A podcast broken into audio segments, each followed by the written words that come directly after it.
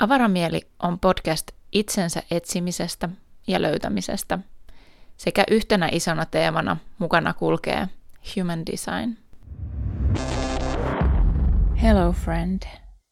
Olet tuli kauhean pakottava tarve tulla puhumaan kehosta. Jotenkin siitä, mitä meidän keho viestii. Ja siksi, koska mä kommunikoin mun tai kirjoittelin kehoni kanssa tuossa torstaina – ja tällä hetkellä mä oon itse asiassa kesälomalla, mutta mä oon antanut itselleni luvan myös, jos mulla tulee semmoinen olo, että mä haluan puhua jostain, niin ottaa mikin käteen ja alkaa puhumaan, koska usein kun tulee semmoinen olo, että hei nyt mä haluan puhua tämän asian, niin tämä selkeytyy myös mulle itselleni, mutta samaan aikaan jotenkin tämä on nyt sellainen, no itselle toisaalta tosi pinnalla myös tässä loman aikana, ja jotenkin sellainen, että sitten kun tämä menee ohi, niin mä en tiedä, niin kuin, että saanko mä sanottua näitä asioita niin kuin mä just tässä hetkessä, kun mun keho nimenomaan on silleen, että ah, meidän pitää saada tämä ulos. Niin sitten jos mä en kuuntele sitä, niin se tavallaan niin kuin katoo jonnekin sfääreihin ja sen uusi aika tulee sitten vasta joskus. Ja kun tämä ei vie multa niin oikeasti ihan kauheasti voimia puhua ääneen niitä ajatuksia, jotka pulppuaa mun sisältä automaattisesti. Ja siksi onkin se mun ehkä ykkösilmaisumuoto, mitä mä haluan käyttää kaikessa, mitä mä teen, koska mä uskon, että se on myös se reitti, mitä kautta ne asiat, mitä tarvii tulla esiin, tulee kaikkein parhaiten ja selkeiten esiin.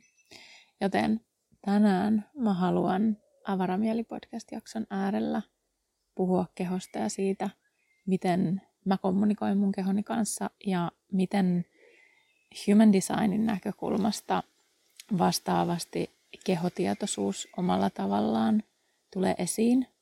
Tai katsotaan, päästäänkö me siihen tässä, koska mä luulen, että tämä on enemmän semmoinen universaali asia – ää, jonka tota, totta kai jokainen kokee myös subjektiivisesti ja se herkkyys on hyvin yksilöllistä. Että millä tavalla sen oman kehonsa kanssa kommunikoi ja, ja, ja mikä sieltä nousee esiin ja kuinka herkkä sille omalle keholleen on tai onko yhteydessä omaan kehonsa ylipäänsä, niin se vaikuttaa asiaan tosi paljon. Ja mä koen, että mä oon nyt tehnyt matkaa omaan kehoon – yhteyt, niin kuin tutustunut, lisännyt mun kehomieliyhteyttä vuodesta 2019 asti. Um, niin kuin oikeasti mä koen, että se on alkanut vasta silloin ihan kunnolla. Totta kai um, mä oon ollut hyvin kehollinen aina lapsesta asti ja mulle on esimerkiksi ollut tosi tyypillistä liikuttaa mun kehoa tosi paljon. Tavallaan just sen puuttuminen on esimerkiksi myös tuonut esiin erilaisia asioita. Eli sitten jos ei ole omaa kehoaan liikuttanut tai on kehon liikuttanut enemmän orjuuttaen, niin se on taas tuonut mukanaan ihan omia juttuja, mutta katsotaan, katsotaan mihin tämä nyt lähtee tästä. Eli mä eilen, en eilen, kun siis itse asiassa torstaina toissapäivänä ää, kirjoittelin mun käden, oikein käden kanssa. Mä ajattelin, että mä kokeilen tätä. Mä en ollut kokeillut tätä aikaisemmin syystä tai toisesta. Itse asiassa mä ehkä spekuloin sitä siinä mielessä, että miksi mä en ollut tätä aikaisemmin tehnyt, on se, että sit kun tekee jotain tai sanoo jotain konkreettisesti, niin sit siitä tulee todellista. Ja monia asioita me tiedetään alitajuisesti ja sitten kun me sanotaan niitä asioita ääneen tai kirjoitetaan se tai kokeillaan jotain, mitä me ollaan uskallettu syystä tai toisesta kokeilla tai olla haluttu kokeilla siksi, koska me ei ole välttämättä haluttu kohdata sitä, mikä siellä tietyllä tavalla on, niin ää, se totta kai niin kun, ää, vaikuttaa ää, se, että kun, niin kun, no joo, siis just se, että jos me sanotaan joku asia, mitä me ollaan ajateltu tosi pitkään ääneen, niin se tekee siitä todellista, niin tässä on vähän niin kuin se sama setti. Ja näin mä vähän niin kuin päättelin sen olevan, että miksi mä en ole aikaisemmin yrittänyt keskustella paperin välytyksellä kirjoittamalla oman kehoni eri osien kanssa, vaikka mä itse huomaan, että mulle niin kuin kirjoittaminen sitten taas tuo kaikkein parhaiten esiin sen, että miten mä pystyn juttelemaan oman kehoni kanssa, koska se on, käsin kirjoittaminen on myös hyvin kehollinen tapahtuma. Ja se, että miksi mä halusin jutella mun oman oikean käteni kanssa, on se, että mä aloitin loman ensin sairaslomalla. Ja no, en sitten käynyt hakemassa lisää sairaslomaa. Oli se hyvä tai huono idea. Mutta mun oikean käden ranne on nyt oireilu aika paljon. Ja mä oon aika varma myös siitä, että miksi se on oireillut. Ja ähm, mä mietin just sitä, että puhunko mä siitä just nyt tässä enempää, niin ehkä en. Niin joka tapauksessa, ähm, ellei se nyt tuu tässä luontaisesti, mutta siis just se, että se mun käsi on nyt oireillut. Ja se on todennäköisesti vanhaa vammaa, joka on herännyt vuodelta 2012-2013 uudelleen nyt vaivaamaan. Ähm, mutta se on ollut hieman erilaista, joten mä en ole ihan täysin varma, onko se sitä. Ja sitten se lääkäri, kun mä kävin siellä, niin se ei oikeastaan edes tutkinut sitä sen enempää, vaan se antoi mulle puranakuurin, joka on siis tietyllä tavalla ihan ymmärrettävää, että otetaan kiputulehduslääkekuuri alle ja sitten sen jälkeen, jos ei se mene ohi, niin tutkitaan lisää, mutta mä en ole nyt tässä lomalla tosiaan jaksanut mennä sinne uudestaan. Siitä saa olla mitä mieltä tahansa. Mutta että mä itse henkilökohtaisesti sisäisesti jotenkin koen, että se tarvii erityisesti lepoa.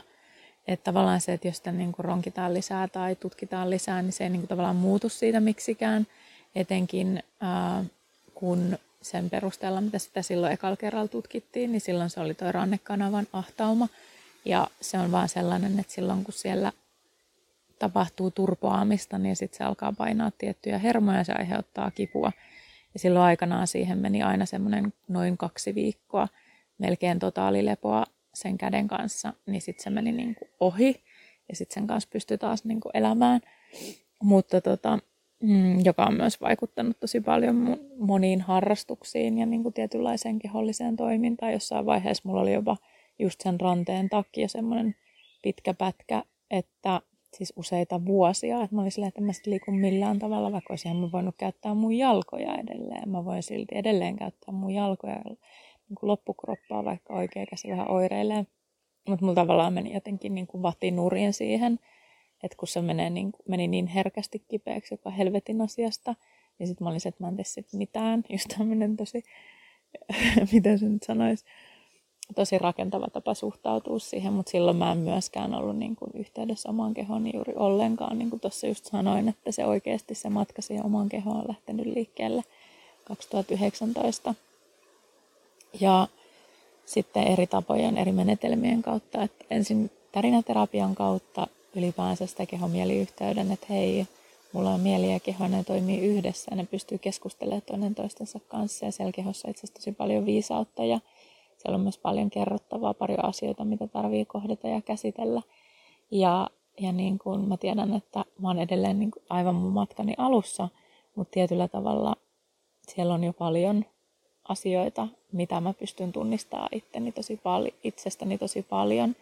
Ja sitten mm, matka sitten kehoon syventyi vielä lisää human designin kautta silloin, kun mä human designiin törmäsin 2020 toukokuussa. Niin siitä lähtien niin kuin tietyllä tavalla vielä se on syventynyt lisää niin monella tavalla just senkin takia, että mä oon manifestin generaattori, jonka auktoriteetti on sakraali auktoriteetti, eli keholla reagoiminen, keho kertoo minulle, keho kertoo minulle niin paljon toteu- totuuksia ja samalla tavalla niin kuin se mun strategia on niin kuin odottaa jotain, mihin reagoida ja sitten reago- ja sit se kroppa vaan reagoi siihen. Eli se on täysin tiedostamatonta. Eli mun kehossa on niin helvetin paljon viisautta. Ja mun tapauksessa se on vielä se, no meidän jokaisen kehossa on ihan hirveästi viisautta, mutta mun tapauksessa se on vielä se isoin kompassi, joka kertoo mulle siitä, että mikä on mulle sopivaa ja mikä ei. Sen kuunteleminen on mulle tietynlainen elinehto sille, että mä menen asioita kohti, jotka on mulle hyvi, hyväksi ja mulle sopivia ja jotka luo mulle mahdollisuuksia. Niin tässä on aika paljon kaikkia tällaisia tasoja niin sanotusti. Mutta tämä käsi tosiaan rupesi oireilemaan nyt tässä mm, kesäkuussa ennen lumia. Ja noissa, kun mä käyn siis tosiaan tekemässä lukkohommia osa-aikaisesti oman yrityshommani lisäksi, niin se alkoi kipeytyä, kun mä aloin tekemään kesäkuussa kolme päivää lukkohommia ja kaksi päivää omia hommia. Eli mentiinkin niin, että osa-aikaduunit vei enemmän aikaa tai otti isomman siivun kuin omat työt. Ja se johtui ihan siis, tota, no itse asiassa näköjään me mennään tähän ihan tälle luontaisesti, niin se otti oman osansa niin, kuin, ähm, niin että sitten mä teinkin kolme päivästä viikkoa sinne ja sitten vielä omia yritysjuttuja kaksi päivää viikossa, niin normaalisti mä oon käyttänyt sen keskiviikon, kun mulla ei ole ollut lukkohommia, niin enemmän semmoiseen niin välipalautumiseen, koska mä oon huomannut, että silloin kun mä käytän siihen aikaa, että mä palaudun keskiviikkona, niin sitten mulla on torstaina ja perjantaina ää, energiaa ja mä oon niin kuin tasapainoisempi. Ja sitä mä oon huomannut, että mun kroppa niin kuin kaipaa tosi paljon. Ja mieli myös. Anteeksi. Ja sitten, no, sitten se käsi rupesi, mun sormet alkoi, mun keskisormi alkoi kipeytyä ää, jo kesäkuun alussa tyyli eka viikon jälkeen. Mä olin silleen, että mikäköhän tässä onpas jännä, mutta se ei niinku haitannut sinänsä työn tekemistä eikä vapaa-aikaa eikä muita juttuja, eli se ei ollut vielä paha. Mutta sitten kesäkuun lopussa se käsi kipeytyi niin helvetisti, että mä olisin, että okei, nyt mä en pysty tekemään täällä niinku töitä. Mä olin, että mä, mä en niin pysty tekemään tätä, että tässä olisi nyt ollut vielä viikko vielä ennen kuin mä jään, olisin jäänyt lomalle ää, hommista. Niin sitten mä olin silleen, että ei mun pakko mennä lääkäriin. Että mä en niin pysty tekemään tällä kädellä mitään, että tämä menee vaan koko ajan pahemmaksi ja pahemmaksi. Sitten niin kuin särki. Silloin oli kunnon leposärkyä ja muuta. Ja tälläkin hetkellä siinä on välillä vähän edelleen sitä leposärkyä. Mutta tota, sitten mä olin silleen kesäkuun lopussa silleen, että joo, että olisikohan tämä psykosomaattista, että se, että miksi mä tein kolmipäivästä, oli se, että se ei ollutkaan enää vapaaehtoista. Niin kuin mulla on tähän asti ollut se ajatus, että mä käyn sen kaksi päivää viikossa ihan siksi, että se on mulle hyväksi ja se on vapaaehtoista. Ja sitten kesäkuussa mulla oli vaan semmoinen olo, että hei, nyt mun on niin kuin, että sitä rahaa ei tule nyt yrityksen kautta, enkä mä jaksa käyttää, niin kuin mulla ei ole nyt energiaa laittaa aikaa ja rahaa enemmän niin kuin markkinointiin tai luoda jotain puskemalla, koska mä tiedän, että siitä ei tule mitään muuta kuin paha mieli. Joten se ei ollut enää sitten sellainen, kun mä tiesin, että mä tarviin rahaa. Mulla on elokuussa yksi reissu, mihin mä menen. Ja mä tiesin, että mä tarviin siihen fyrkkaa, että mä pääsen sinne reissuun. Ja sitten mä ajattelin, että no miten mä saan sitä helpoita. No lisäämällä yhden työpäivän kesäkuussa jokaiseen viikkoon, niin sillä mä saan sen niin kuin sata varmasti sen rahan. Ja eri asiat on se helpommin, mutta joka tapauksessa ää, saan sen rahan. Ja tota, no, tosiaan se käsi alkoi sitten kipeytyä siitä ja sitten kesäkuun lopussa mä olin vähän silleen, että okei, tämä vaikuttaa vähän psykosomaattiselle, niin kuin, että mun kroppa yrittää nyt kertoa mulle tällä aika paljon, että mulla itsellä oli semmoinen olo, että mä tarviin lomaa, mä tarviin lomaa, mä tarviin lomaa ja sitä mulla ei ollut niin kuin tosi pitkään aikaan. Ja tota, sitten mä päätin, että no, otetaan lomaa. Tai en päättänyt, kun siis nimenomaan en päättänyt, vaan mun keho päätti, että otetaan lomaa. Eli käsi oli siinä kunnossa, että no, nyt sä et ainakaan voi tehdä niitä töitä, että nyt sä oot sitten siellä lomalla, koska mä tiesin, että mä olisin ollut silleen, että vaikka mun tekee, tarvii lomaa, niin samaan aikaan mä sanoin, että mä tarvin sitä rahaa, niin mun on niin kuin vaan mentävä sinne töihin, että ei tässä ole enää montaa päivää, että sitten mä teen sen, mitä tarvii ja näin, mutta sairasloma tuli ja siitä siirtyminen sitten kesälomalle. Ja ehkä hyvä niin, monellakin tapaa, mutta että tämä nyt on niinku se historia tähän niinku mun käden oireiluun ja sitten mä tosiaan päätin tässä toissa päivänä, että mäpä kysyn mun kädeltä vähän, että miksi se on kipeä. Että suurin osa noista on sellaisia asioita luultavasti, mitä mä jo niin kuin tiedän, koska on tietyllä tavalla aika vahvassa yhteydessä siihen omaan kehoon ollut ja jossain vaiheessa ää, mä siis ostin heilurin, joka on tosi ihana mm, työkalu sille intuition jatkeena. Se on vaan tosi tärkeää muistaa. Itse asiassa tuolla Tree, mikä se nyt on, kolme, kolmas silmä, No niin, kolmas silmä podcastin, ää, podcastissa on yksi hyvä ää, jakso liittyen heiluriin. Tosi hyvä jakso. Ja se kannattaa kuunnella, jos heilurit on itselle tuntemattomia.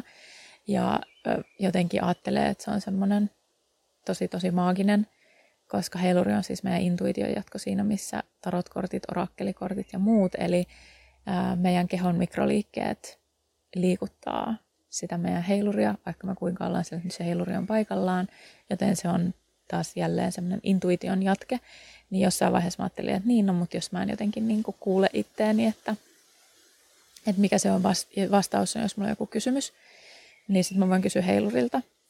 Ja jossain vaiheessa se oli ihan kätevä siihen, mutta nyt mä en ole käyttänyt sitä juurikaan, tai sitten se on ollut semmoinen, että okei, no mennään nyt katsoa vielä, että mitä se heiluri sanoo, vaikka todellisuudessa mä tiedän jo sen vastauksen, ja aina se on samaa mieltä sen mun vastauksen kanssa, jonka mä jo tiedän. Eli mä tiedän niin kun, heti kun mulla on joku kysymys, ja mä kysyn sen itseltäni, niin mä tiedän siihen vastauksen, ellei se vastaus niin kuin, autenttisesti ole mulle tuntematon, jotain, mitä mä en voi tietää, tai johon mulla ei vaan ole niin kuin, vastausta niin silloin mun, mulla ei ole sitä tietoa. Mutta sen tietää yleensä tosi nopeasti. No mutta anyway, mä yritän nyt päästä siihen. Mä oon tässä nyt jo vartin yrittänyt päästä siihen kohtaan, jossa, jossa mä rupesin kirjoittaa mun käden kanssa, koska mä luulen, että sua kiinnostaa tosi paljon se, että okei, no miten sä rupesit kirjoittaa sun käden kanssa. Mä itse asiassa voisin lukeekin sen, että mitä mä kirjoitin, koska se antaa ehkä kaikkein eniten osvintaa siihen, että, että mitä mä kirjoitin ja miten mä kirjoitin. Ja mä siis, äh, mulla on semmoinen vihko, mihin mä kirjoitan yleensä jotain aamusivuja tai päiväkirjan tapasta tai semmoista, mihin mä niin kun kirjoitan nimenomaan tajunnan virtaa yleensä aina tosi intuitiivisesti. Ei niin, että mä mietin, mitä mä sanon tai mitä mä kirjoitan, vaan mä vaan kirjoitan, mitä ikinä mun päähän tulee. Ja siis joskus siihen auttaa myös se, että kysyy jonkun kysymyksen tai aloittaa jonkun sanan, mikä pohdituttaa ja alkaa sitten vaan kirjoittaa ja katsoa, mitä sieltä tulee. Se selkeyttää ajatuksia tosi paljon ja just jotenkin tuo sitä yhteyttä sieltä mielestä sinne kehoon, että mitä se keho, mitä sillä on sanottava, mitä sillä intuitiolla on meille sanottavana, mitä se viisaus, mikä meillä on, niin se voi meille tarjota. Niin mulla henkilökohtaisesti se toimii parhaiten semmoisen intuitiivisen niin kuin ajatuksen virtaa kirjoittamisen kautta, jolloin mä en mieti, onko asiat kirjoitettu oikein tai ja onko mun käsiala nyt hyvää tai onko nämä rivitykset hyvin, onko nämä lauseet nyt oikein oppisi tai jotain, miltä mun käsiala näyttää. Mä niin kuin luovun sellaisista pohdinnoista, vaan mä vaan otan sen sivun ja alan kirjoittaa. Ja tota, vähän niin kuin siihen kehoonkin liittyen, niin mä lähdin vaan li, niin kuin liikkeelle siitä, että mulla oli yksi kysymys, että miksi mun käsi on kipeä. Mutta nyt mä luen myös sen kohdan sieltä vihkosta. Ja yleensähän näitä tekstejä ei ole tarkoitus lukea kenellekään tai jakaa kenenkään kanssa, vaan ne on niin kuin vaan sulle itsellesi ja sulle itsellesi myös niin, että sun ei, sun ei ole edes itse pakko palata näihin koskaan. Ää, mutta mä haluan nyt jakaa tämän sun kanssa, jotta sä saat vähän kiinni siitä, että miten tämä keskustelu niin kuin oikeastaan käytiin läpi. Eli ää, missä se alkaa tuolla? Okei, rakas oikea käteni, miksi olet kipeä? Koska teet liikaa. Mitä teen? Teen liikaa. Töitä. Mitä töitä? Töitä. Milloin aiot tulla kuntoon? Kun ehdin. Eli et hetkeen. En. Miksi? Tarvitsen lepoa. Miksi? Koska teet töitä. Mutta mun on pakko tehdä töitä. Onko? Niin uskon ja koen. No, nyt et tee. Okei. Okay. Voinko mennä salille? Et vielä. Miksi? Lepää, tee muuta. Voinko poimia yrttejä? Voit. Uida? Joo. Meloa. Et vielä. Ensi viikolla? Ehkä. Mitä tarvitset? Olemista ilman vaatimuksia. Hengitä. Okei. Okay. Kiitos. Ja tämän päälle huomasin, kun mä kirjoitin tätä, mun niska alkoi myös jäykistyä, joten sitten mä rupesin juttelemaan myös mun niskan kanssa tähän perään. Ja sekin oli ihan mielenkiintoista, mutta sitä mä en jaa, koska se oli semmoista settiä, mitä mä nyt en joka tapauksessa halua jakaa. Ää, niin, niin se meni jotakuinkin noin. Mä vaan niin kuin kysyin ja katoin, kirjoitin sitten siihen perään heti aina, kun mulla tuli se ensimmäinen ajatus tai sana, mikä ikinä tuli. Mä en niin kuin jäänyt pohtia sitä, vaan se oli sitä, että mä kysyin kysymyksen, mä kirjoitin vastauksen. Ja aina sen ensimmäisen kysymyksen, ensimmäisen vastauksen, ensimmäisen sanan, mitä mulla tuli mieleen, ja mä kirjoitin sen vaan ylös.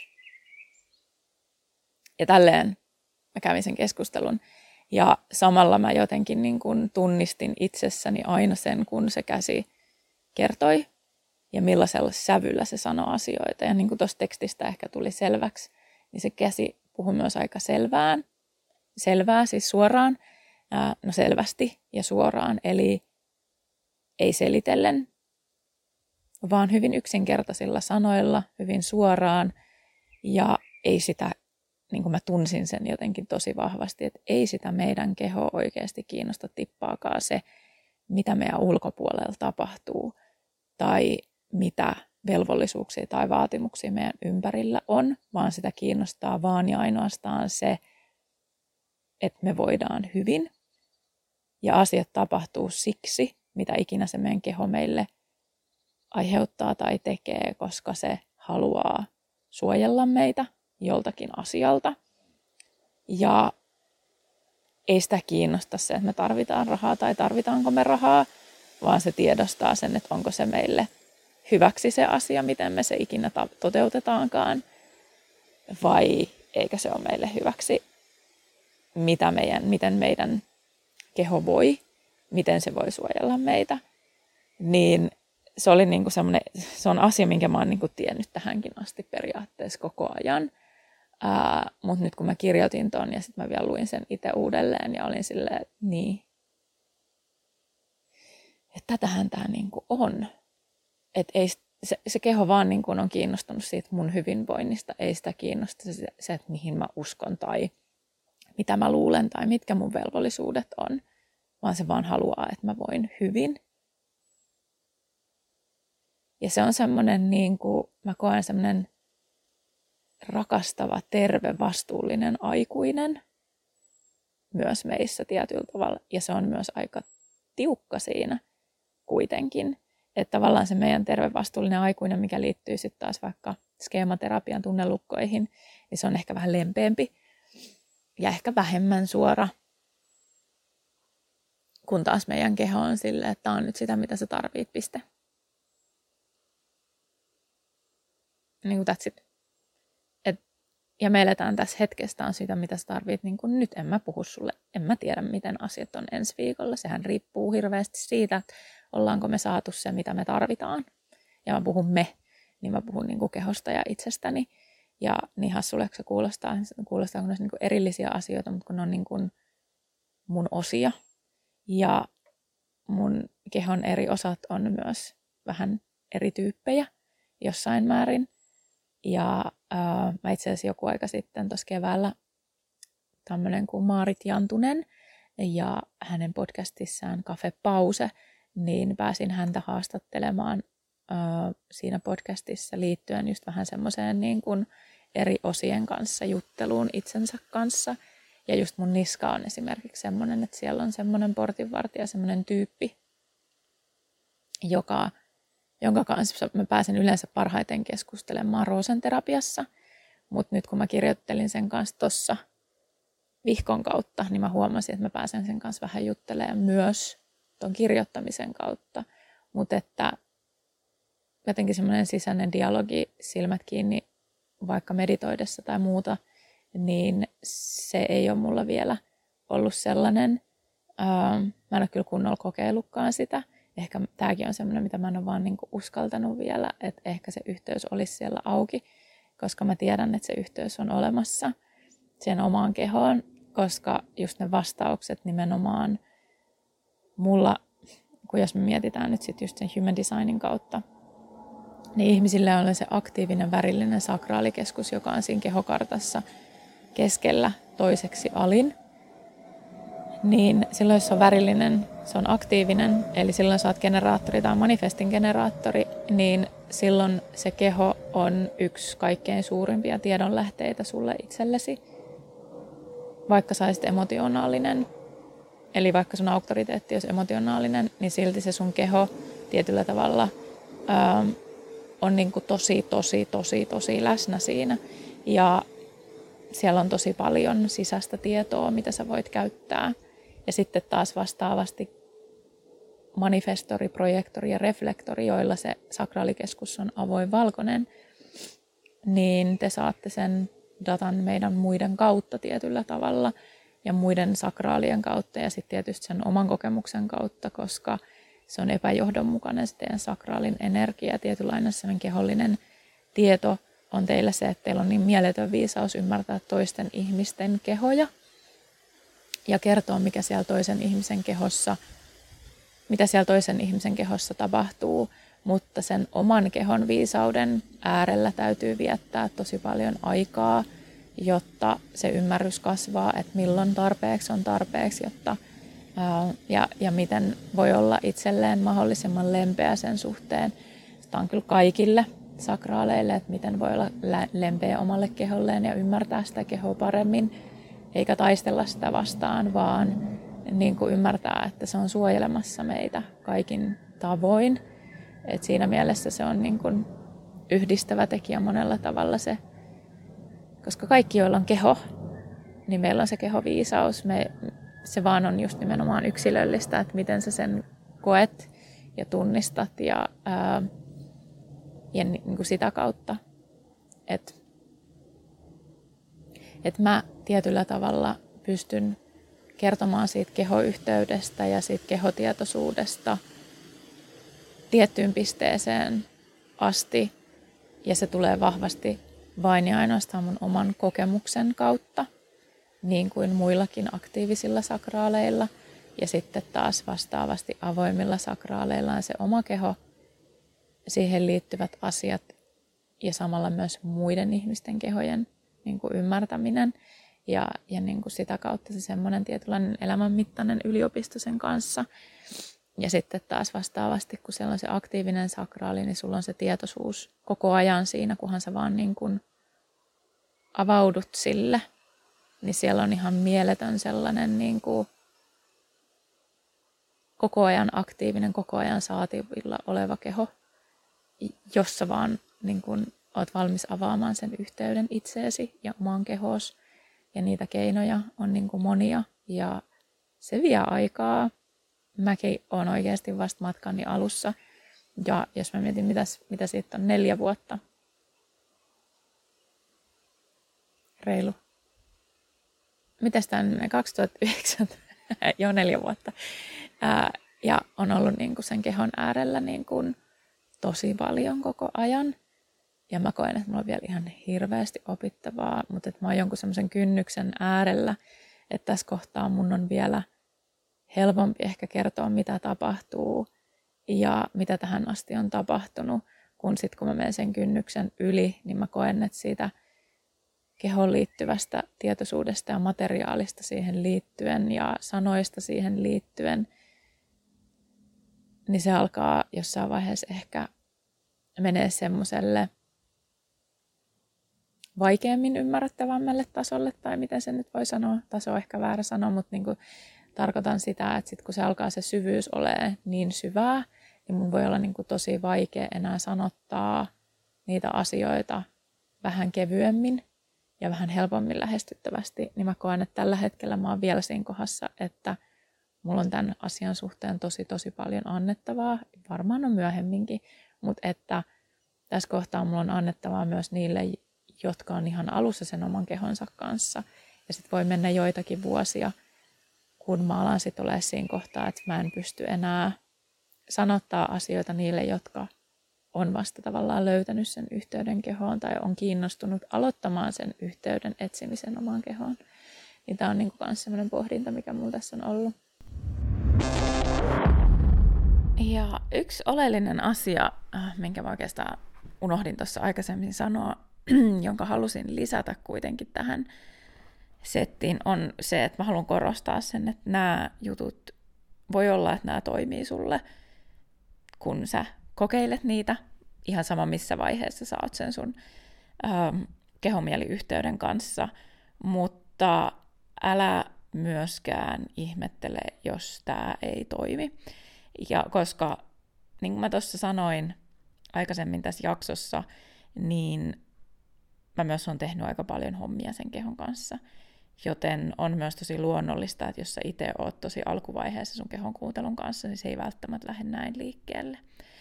Ja human designin kautta vielä erityisesti ihmiset, joilla on se aktiivinen värillinen sakraalikeskus, eli generaattorit tai manifestin generaattorit, niin sen kehon tunteminen ja sen kehon tutustuminen lähtee niin, että sä et voi kysyä itse itseltäsi niitä kysymyksiä. Tai ehkä kirjoittamisen kautta se nimenomaan jossain vaiheessa voi näin lähteä. Ähm, se riippuu susta tosi paljon. Kuitenkin se, mitä mä neuvon yleensä ihmisille, kenellä on aktiivinen sakra, eli generaattoreille ja manifestin generaattoreille, miten lähteä tutustumaan siihen omaan kehoon, siihen omaan sakraaliin, oman kehon reaktioihin, niin on se, että sä tarvitset siihen jonkun luotetun ystävän ja kysymyksiä, mihin voi vastata joko kyllä tai ei.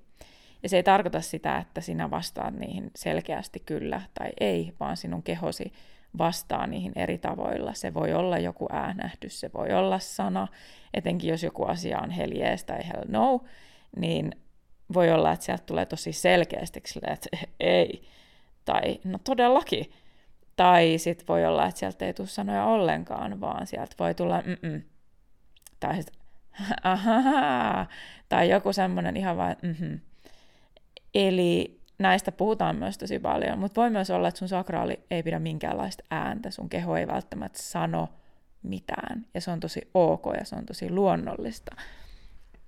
Sitä ääntelypuoltakin voi lähteä hiilaamaan ehdottomasti, mutta silloin tarvitsee lähteä siitä liikkeelle, että mit, miten suhun on suhtauduttu vaikka lapsuudessa siihen, että sä pidät ääntä. Sä oot sä saanut pitää ääntä? Liittyykö jotain traumoja siihen, että kun sä olet käyttänyt sun ääntä jollain tavalla, millaista palautetta sä oot siitä saanut ja niin edelleen, jolloin niiden työstäminen on yksi osa alue siinä, että sä pääset lähemmäs sitä, mitä sun keho aidosti haluaa, mitä se, miten se voi kommunikoida sulle. Tuleeko se sen kirjoittamisen kautta, millä, missä vaiheessa se sakraali alkaakin uudelleen mahdollisesti ääntelemään, tai se ei välttämättä ääntele koskaan erityisen paljon, erityisesti jos sulla ei ole suoraa yhteyttä sun kurkkuun tai sun kurkkukeskus on avoin valkoinen niin silloin se voi näyttäytyä hyvin eri tavoilla. Tai niin kuin näin, että monet asiat voi vaikuttaa siihen, että sieltä ei välttämättä tule minkäänlaista ääntä, vaan silloin sä tarvitset luotetun ystävän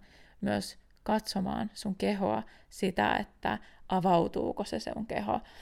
Onko sun vaikea istua paikallaan silloin, kun se joku asia on kyllä, että se sitä asiaa kohti, joka on kyllä. Ja sitten vastaavasti, jos joku asia on selkeästi ei, niin meneekö sulla kädet ristiin, kädet puuskaan, ää, otat sä etäisyyttä jollain tavalla, miltä sun kasvot näyttää, kun sulta kysytään, onko se kyllä vai ei, ja niin, kuin niin edespäin, jolloin niin kuin, ää, yksi paras tapa tutustua siihen omaan kehoon on oikeasti se, että jos sulla on joku teema, ää, mikä sun elämässä on vaikka just tällä hetkellä, niin ei ole niinkään se, että sä välttämättä kirjoitat siihen ylös selkeästi, että millaisia kysymyksiä sä haluat, että sulta kysytään.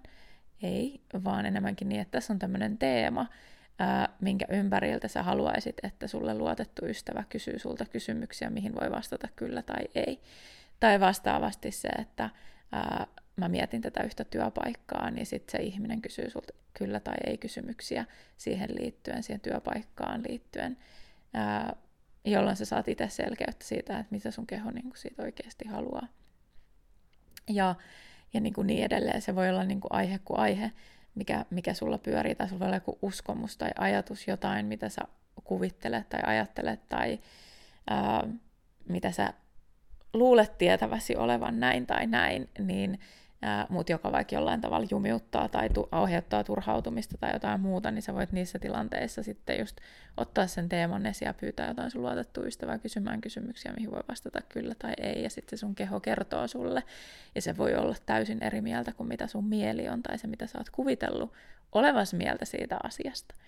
Ja se onkin se kaikkein vaikein kohta ottaa vastaan siltä keholta, koska sitten kun me tajutaan, että me ei ehkä tunnetakaan itseämme ollenkaan, niin se voi olla tosi vaikea paikka ottaa vastaan, vaikka sitten toisaalta sitä voi katsoa enemmänkin niin päin, että hei wow, mikä tilaisuus oikeasti tutustua siihen, mikä on totta todellisuudessa ja mikä on sitä, mitä me ollaan vaan kuviteltu.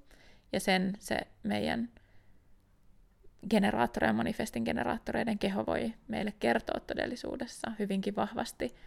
Mutta totta kai se tuo mukanaan sit myös sitä niin kuin tarvetta kyseenalaistaa. Ja se mieli voi niin kuin olla aika järkyttynytkin niistä tilanteista, jolloin ää, voi olla hyvä aloittaa semmoisista vähän helpommista asioista kuin vaikka lempiväri tai, tai, tai, tai en mä tiedä, jostain niin kuin semmoisista kevyemmistä aiheista kuin sitten vaikka se, että oletko tyytyväinen avioliittoasi tai työpaikkaasi tai muita tällaisia juttuja. Eli ottaa myös esiin sellaisia asioita, mitkä on valmiita, mihin on niin kuin itse valmis ottamaan tietyllä tavalla sen kopin ja niin kuin katsomaan sitä asiaa, niitä asioita, mitkä sä olet valmis kohtaamaan.